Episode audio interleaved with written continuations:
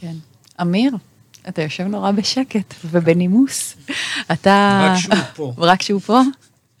אז אולי זה בגללי. סתם. אה, אתה בעצם מנהל בפיקוחו של רונן את הליכי הליטיגציה במשרד, נכון? אז איך אתה למעשה נערך להליך של גישור? נגיד, נגיד עם מיכל, בפני מיכל. קודם כל, כמו כל הליך, אה, גם אם הוא משפטי או גם אם הוא מעין משפטי, אתה צריך אה, גם להתכונן בעצמך וגם להכין את הלקוח. אה, אם הלקוח לא ידע להציג את הקייס שלו בפני המגשר, למשל, אוי ואבוי, מה יקרה אם הוא צריך להגיע לשלב הבא. אני חושב שהגישה של הגישורים היום היא דבר ראשון, המגשרים היום לדעתי הם יותר דינמיים, יותר בודקים את הדברים לעומק. פעם היית בא לגישורים והיית אומר, אני בא רק בשביל לשמוע. ואני חושב שהיום אתה צריך לבוא לגישורים קודם כל עם אג'נדה ברורה. כי בסופו של דבר, כשאתה בא לפתור את הסכסוך, אתה צריך לדעת מה אתה רוצה. אם אתה מגיע בסופו של דבר לשעת השין, מה אתה רוצה להשיג מהמטרה של הגישור ושל אה, לנצח את הסכסוך. כמו מפה, כשאתה יוצא לשטח. בדיוק. עכשיו, בסופו של דבר, הלקוח צריך גם לדעת מה הוא אומר ומה הוא, לא, ומה הוא לא אומר. יש המון מקרים שהקייס הוא מאוד מאוד רגיש, מאוד מאוד um, עדין. יש דברים שאתה לא רוצה לומר בפורום הגדול, יש דברים שאתה רוצה שהלקוח ישמור, להגיד למגשר בפגישה נפרדת. Uh-huh. וכשאתה מדבר למגשר, כמו שאמרנו מקודם, מיכל אמרה את זה גם, שבחדר, במקרה הכי הכי פשוט, יש חמישה אנשים בחדר. כן. אבל אתה מדבר למגשר, אבל בסופו של דבר גם הצד השני שומע אותך. אהה. וככל שהקייס שלך יותר ברור, יותר נהיר, הצד השני מבין שהוא צריך להתמודד עם קייס, שעדיף לו לפתור את זה בחדר, מאשר שזה יגיע לבית המשפט.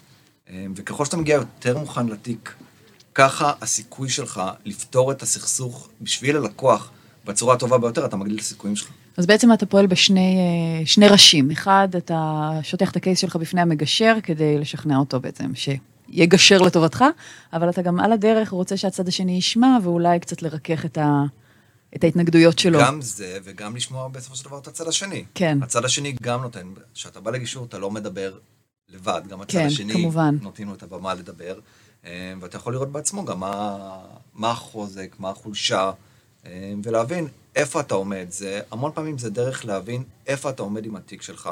אני חושב גם, כמו שאמרתי מקודם, שהמגשרים היום הם, הם, הם דינמיים יותר, הם מתערבים יותר, הם מנסים לה, הם, להכיר את התיק יותר. כשהייתי בגישורים בתחילת דרכי, אז המון פעמים המגשרים לא היו מביעים את הדעה שלהם. זאת אומרת, אתה לא בא כמו, ב, כמו לטיפול פתוח ומה שיהיה, אתה כן מתכונן, אתה כן אה, בא עם אה, הכנה ללקוח ולעצמך. אמ, זה א' ב'. זה א' ב'. אני חושב שיש לנו פה אסטרטגיה שלמה, כמו שאמיר אומר. כל ההכנה של הלקוח היא קריטית. בסופו של דבר, כשאתה מנהל ליטיגציה בבית משפט, אתה נמצא בשדה של חוסר ודאות. Mm-hmm. זה שלך חוסר ודאות מול השופט, פה אתה עושה את המיטב שלך מבחינה משפטית. יש לך חוסר ודאות מול הצד השני. עכשיו, אם גישור מסתיים בהסדר, פנטסטי, נהנינו. אבל צריך לזכור, אם הגישור מסתיים שלא בהסדר, אני קיבלתי אה, אוצר. האוצר הוא שאני מכיר את הצד השני, אני יודע את מי אני אצטרך לחקור, אני יודע איך הוא מביע את דעותיו, אני יודע איפה החולשות שלו, איפה החוזקות שלו. וזה אני... גם הפך קצת ליותר אה, אישי, זאת אומרת, במובן החיובי אני מתכוונת. זאת אומרת, אחרי שישבתם בחדר... קודם כל זה אנשים מדברים. עכשיו, שיהיה ברור, אני לא אומר, חס וחלילה, לא הולכים לגישור כדי לקבל או לדוג מידע, אבל כאשר אתה מנהל משא ומתן בתום לב, והגישור נועד לזה, אתה מקבל הרבה מאוד מידע, נתונים והערכות, שאתה תדע אותם אחר כך, ואתה תדע מול מה אתה מתמודד יותר טוב, וכמו שאמיר אמר, אתה תדע להעריך את התיק שלך בצורה נכונה. כי צריך, חייבים לעשות את זה, אחרת אתה, הלקוח עלול לחיות באיזשהו שדה שהוא לא נכון. הלקוח גם מקבל פרספקטיבה יותר נכונה על התיק, הוא מקבל את זה הרבה פעמים מצד ג', שהוא כביכול אמור להיות רוב המקרים, שזה רוב המקרים, הוא ניטרלי, הוא אובייקטיבי, הוא אומר לך, כמו שאמרתי, אני חושב שהיום הגישה של המגשרים, לפחות מה שאני רואה בשנים האחרונות, שהם מתערבים יותר, הם אומרים לך, תקשיב, עם זה יש לך בעייתיות מסוימת, בוא תסביר לי את הדבר הזה. ושהלקוח, הרבה פעמים, בגלל זה גם חשובה ההכנה של הלקוח, שהלקוח בעצמו צריך להסביר, אה, ואני כן מאמין שהלקוח בעצמו לפעמים כן צריך לדבר, במיוחד בגישורים. את, את הדיבור, את ההצגה של הטיעון בבית המשפט אשר לעורכי הדין, אבל כשאתה נמצא בגישור, אתה יכול לתת ללקוח לדבר, בסופו של דבר זה התיק שלו, זה החיים שלו. יש גם אה, משברים בגישורים, אני מתארת לעצמי. בהחלט, כן. אז אולי מיכל, דווקא את, לא דווקא. משברים? מיכל, את. כן, ספרי לנו על איזה משבר בגישור, איך פתרת אותו. אני או לי אם לא קודם הצלחת ככה לפתור. להעיר על...